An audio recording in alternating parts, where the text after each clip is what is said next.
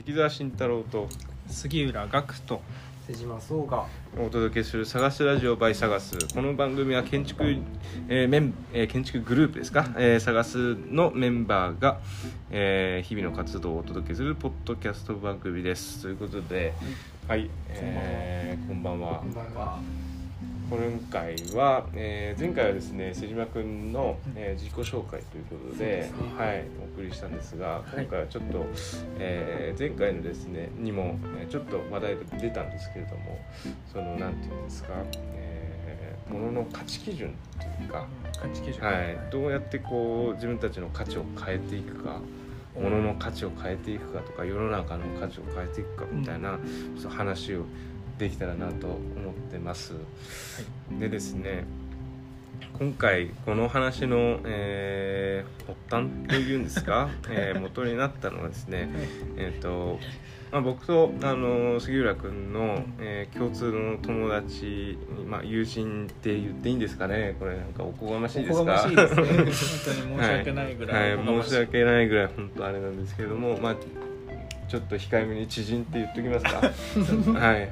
はいまあしてますのでね。はい。本当にもう本当にもう優秀で尊敬するはい。友達がいるんですけれどもこの人はですねあのインスタグラムのストーリーにですね、えっ、と不格好な、うん。えー日本ん日本国産ですかね、うん。国産の、うん。えートマト。うん。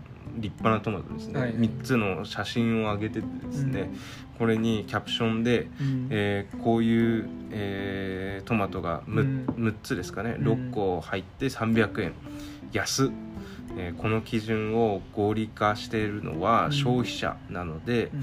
えー私たちが価値観変えないと、うん。えー世の中は変わりませんって言ってて、うん。でその次の、えーストーリーにですね、うん。えー不格好な、うん。えートマトですか？う、んなまあ、逆に可愛いなって僕は思っちゃうんですけど、うんえースペインでの市場とかでですね売ってる、えートマトは一級品ですみたいな感じで、えー上がってて、まあ、こういう価値基準って全然違うのに、うん。あの数字っていうんですか、えー値段？うんはもうなんかこうちょっと安めになってたりとかしないとこう世の中的に需要してもらえないみたいなうん。ところがあったりとかして、まあいろんなところでこの話って言えると思うんですよね。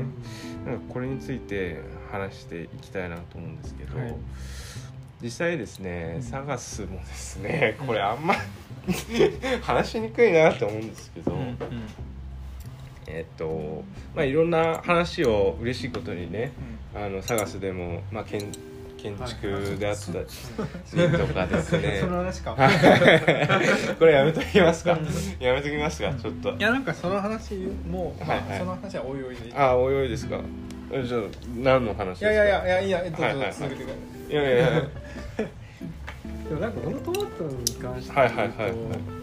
なんだろう日本と海外で結構また違うのかなっていう気がしていて。なるほど。日本ってものすごいスーパーではいなんだろうな見栄えよく売られてることが価値だけどなるほど。海外行くとオーガニック神みたいなはいはい。ものすごいオーガニックにこだわるじゃないですか、はいはい。なんか僕が昔ベルギーであの赤十社ちょっとインターンしてた時も、うんうん。家の近くにすぐオーガニック専門店があって、うん。みんなそこにしか並ばないんですよ、うんうんでそこに置いてあるはい。トマトってむしろオーガニックだから、うんうんうん。多分そういう病気とかも病気っていうか多少そのあの見た目が悪かったりとかするものの方がむしろ多くてはい。海外は むしろそれがなんか価値うにん。なってるような気がしていて、うんうんだからなんか地球全体ではむしろそういったものを価値づけていこうっていうはい流れがなんとなく進んでるんだけど、あー。日本だけなんて言うんだろう異常な清潔感なのか、はいはい。ちょっとわからないんですけどその見た目でこう綺麗だっていうものがなんか中身じゃなくて見た目としての綺麗さみたいなものが、うんあのかなり重視されているようなあ気はしていて。瀬島君がその話してくれて僕は助かりま 本当ですか？したあの違う方向に話を進めようとしてたので はい、やっとなんかちょっと あの路線が戻ったなっていうか。うん。うんそうね。いや思うことはいろいろある。思うことはいろいろね皆さんあるけどちょっとあの今はまだ何もね僕たち残してないので胸にしまって置いとい置いといて、えー、と瀬島君がまあいやいやむしろ助かりました。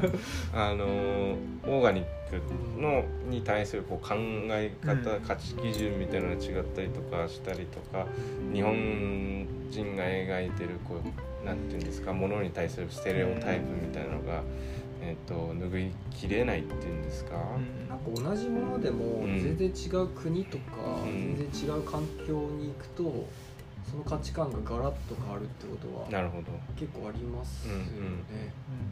そうここにいる、まあ、3人はみんなこう海外に長く住んでたりとかするので、そううん、海外でいろんな、ね、ものを見てきたと思うんですけどまあ瀬島君はその、まあ、オーガニックってことを一つキーワードとして言ってくれましたけど杉浦さんはどう思いますか？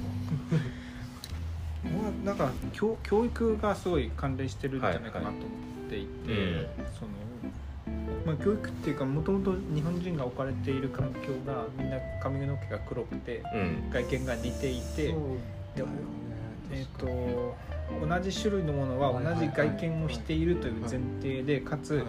それをよりす進めるのが近代の近代以降の教育だったはずなんですよ。うん。それまでは腰の曲がった農民と背筋の伸びた武士みたいないろんな人がいた中で、はい。それを明治以降に全員兵隊にするために体育をやらせて学校に通わせるっていうのが多分現代の教育の始まりで、はい。それと同じ外見のものが揃う。うん。日本人という枠組みの中に入っている該当している人は全部同じである。同じ外見であるっていうなんか思い込みがどっかで刷り込まれてしまってい。て、その結果トマトっていうのは同じ形で同じ大きさでないと同じ値段が与えられないといううん。なんか間違った考えが、えー、と刷り込まれて、はい。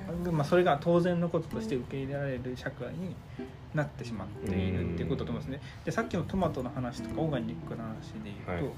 なんか僕が住んでたイタリアもまさにオーガニックはそんなにオーガニックって言うほどオーガニックじゃなくてもイタリアは全部オーガニックになっちゃってるから、あの結構いい加減だから。で多分肥料とかお金そうなんでトマトの大きさが全部違うんですよねやっぱり。で、同じトマトで同じトマトの名前で売ってるカゴの中に入ってるトマトがこんな大きいものがちっちゃいものもあるんですけど基本的には量り売りなんで全部同じもの価値として与えられると、でその日自分が作りたい料理に合わせて大きさを選ぶみたいな。え例えばサラダ買うならその中で特に硬くて大きいものを選んだ方がいいし、はい。煮込み料理に使うのはちっちゃくて売れたものをうん買って同じトマトにもかかわらず全然違ったものを買って帰るな。るほど。そういうことができる。自分の感覚でそれ選べるんだけど、うん。それが選べない選ばせてもらえないじゃないですか、はいはい。トマト買おうとしたら本当に同じ硬さのトマトしか並んでなくて売れたものは捨てられるっていうふうになるんで、30%引きそうそうになっ30%て的に棚が変わるじゃないですか、急に。うん。なんか捨てられますねでも本当にそれってなんか教育がなしちゃったはいはい。ものなんじゃないかなうわーすごい腑に落ちました。思いました。僕はそう思いまはいした、素晴らしい。いやなんかすごいこう腑に落ちたんですけど、うん。そうどうしたらこう今後変えていけるかなっていう話に。まあでもやっぱり人間が変わっていかないと、うんうん。まさにそのイタリアの場合は、はいはい。じゃあ形の悪いものとか例えばか形がちょっと小さいものとうか、んでそれはトマトスープとかじゃあそのパスタのソースにしようとか、その使い分ける能力が彼らってあるじゃないですか、日本人ってスーパーでその出てきた綺麗な形のものでしかトマトを認識してないから、それを使い分ける能力が逆になくなってきていて確かに。うん。なんて言うんだろう。あそれなんか確かに。そこに対するななんて言うんでしょうね。こう工夫とか、はいはい。そういったものが逆に日本人の場合はなんか失われているような気がしていて。日本人の場合は例えばトマトっていうのを作りましたと。で、トマトソース用のトマトが欲しくなったらトマトソース用のトマトを15年ぐらいかけて品種改良して作るんですよ。すんごい努力してでその間全然お金なくて貧乏なのにそれも作りました。トマトソース用の完熟完熟じゃないけど完熟の味するトマトです。みたいな頑張り方をしちゃううん。だと思う。でもイタリアでなんかそこまでやる気もないし やんなくてもいいって分かってるから、はい。い、っぱい並べといて完熟してるものを集めて使うみたいな、うんそれは感覚的動物的な感覚的なうんところで生きていて日本人はもうちょっとなんかなんかすごく真面目にそういう種類ってうんうん。作んないと気が済まなくなっちゃってる、わあ。でもなんかそういうのをこう聞くとやっぱさっきの教育の話じゃないですけど、なんて言うんだろうな、まあ、100点が一番いいみたいななんかそういう話になっちゃうのかなってねなんか思います文明が進んでいくと、うん。日本的なものに多分なっていきがちなるほど。と思っていてはいはいはい。まあ、要はその自分で何とかする必要が徐々になくなっていくというか、より最適なものを誰かが作ってくれるうんうんうん。社会になってくるから、要はその消費者、まあ、だから消費者になっていくというか、うん。まさにそれを最終的に使う人間は、はい。それを選択すればいいだけのあの形でどはいんどんどんどんなっていく、要はアウトソーシングで自分が本来持っている能力を誰かに委ねることによって、うんうん。自分自身の能力がかえってこう狭まっていくみたいな、うんうんそういうのはなんか文明の発達とともにやっぱあったかなと思っていて、でもなんか今それの逆回転が起きてるっていうか逆にそれじゃダメだよねっていうのがなんか徐々に見直されてきてるような気がそれでもうこう日本の社会自体がこう立ち行かなくなっちゃってるっていうのは頭打ち感がありますよね。その社会的経済的にも。まさに冒頭スギちゃんが言っていたあの教育の仕方とかも、うん今日本はまさにそれを見直そうとしているけれども、はいはい。それはやっぱりそこに対する反省はうん。間違いなく出てきてるのかな。ってい。う、そうですね。まあなんかそれもこうねイタリアみたいなこうふ不ぞ不揃いっていうんですか？みたいなのをこうなんかう売っていくっていうのもな一長一短だと思うし、日本みたいなこう全部同じもので綺麗なものでっていうのも一長一短になってると思うんですね。でなんかこの最適解みたいなのってなんか結局どういうところなのかな。ななんか最適感を見つけるべきではないかもしれないんですけどなんかどういうなんかあり方がこう直近で未来で考えるとするとどういうところなのかなって思ったんですけどな日本で不揃いのトマトが売ってたら、ね、B 級品で安く、でも絶対許せないですよね、うん日本人が、うん。例えばすごく分かりやすいのはなんか何でもいいんですけどデパートの地下街で売ってるトマトが全部違う形で、うん。全部違う色してて それを許せるかどうかっていうところだと思うんですよね、うん。それが許せる社会になったら日本すごいなすごくなったなって僕は思っちゃうでなんか、えー、とその辺の八百屋で売ってるものが不揃いなのはまあわかる。でもそれがなんか超高級デパートで売ってるものが全部違う。あるいは千葉吉兆。はい。千葉吉兆じゃないか。あれだね。千匹屋。千匹屋。に。だいぶ違う千葉吉兆は頭が真っ白千匹屋のグレープフルーツが1個に2000円で全部違う大きさだったらうん。すごいなって思うんですけどね、でもそうならないといけないと思うし。そうですね。なんかなで綺麗であることが価値だと思ってるじゃないですか。そういう全部同じ大きさだってうん。だから不揃いであるっていうことにも価値をつけたら僕はいいと思うんですよね。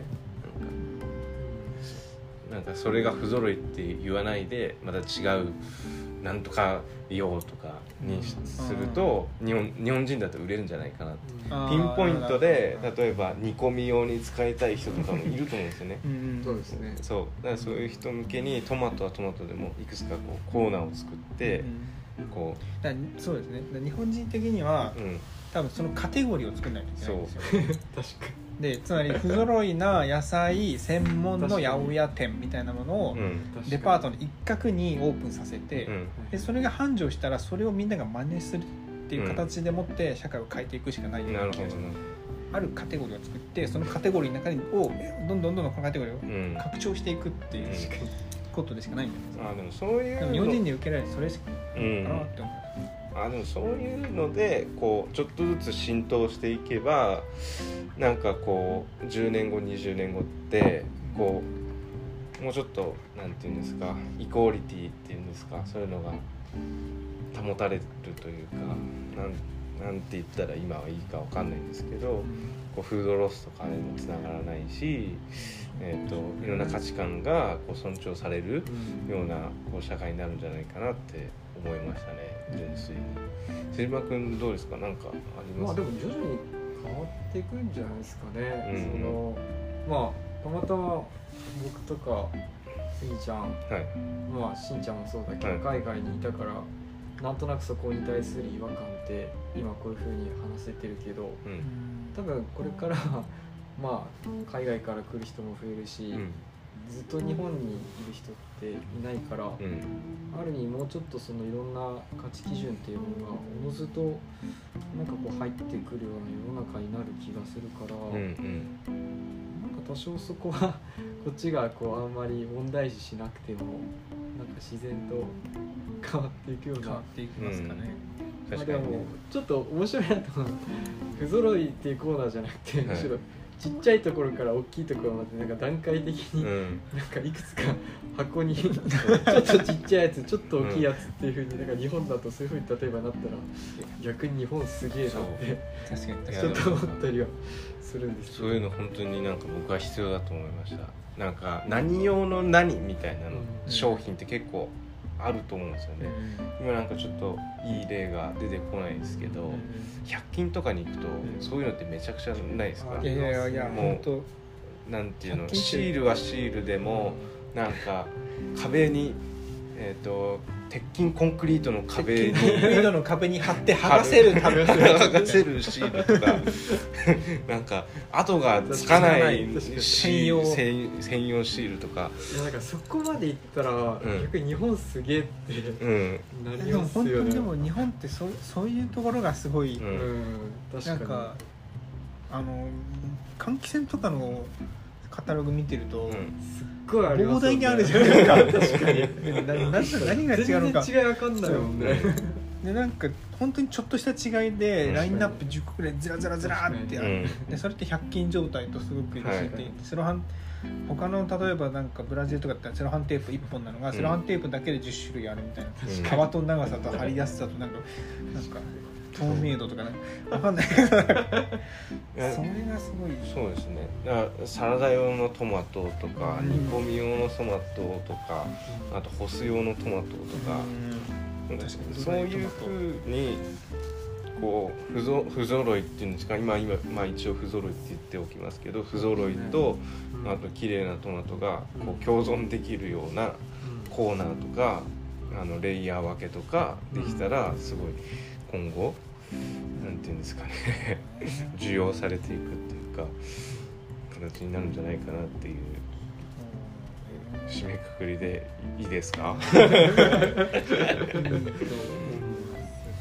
ね。そうですね。でもまあこれは、えー、と食品今回はえっ、とまあインスタのストーリーでトマトっていうのがですね例に上がってきてそれのこう消費者の価値観どうやったらこう変えられるかとか、うん。その価値観についてちょっとお話ししたんですけど、うん。まあ、例えばね建築であったりだとか、まあ、僕が主にやってる映像もそうだと思いますし、まあ、いろんなことにこう消費者うん消費されてしまうものだなってうんうんうん簡単に今動画だったら、ね、SNS で15秒で流れてる動画うんとかもあるしえ映画みたいなすごい作り込んでそのレガシーを作りたいと思ってる映画もあると思ううし、まあ、なんかいろんな形があったりとかして今本当に雑多な感じで混沌としてるのでなんかそういう中でいろんな価値基準をこう見極めるというかこう受容できるというかなんかそういうなんか体制でありたいなと僕は思いましたね。はいということでですね今回、えーまあ、僕と、えー、杉浦さんの、えー、共通の友達の、えー、ストーリーを見て、えー、思ったと思ったことということで、えー、探す新メンバーの、えー、瀬島壮君をお迎えして。えして、えー話していきましたが、えーこんな感じでですね今後も、えー日々の活動をお届けしていければなと思います、えーこの内容はもしかしたらノートにまとめてあるかもしれませんので、えーそちらも、えー合わせてご覧ください。お相手は探すの杉浦学と、瀬島壮と関澤慎太郎が。えーお送りいたしました。それではまた次回お会いしましょう。さよなら。さよなら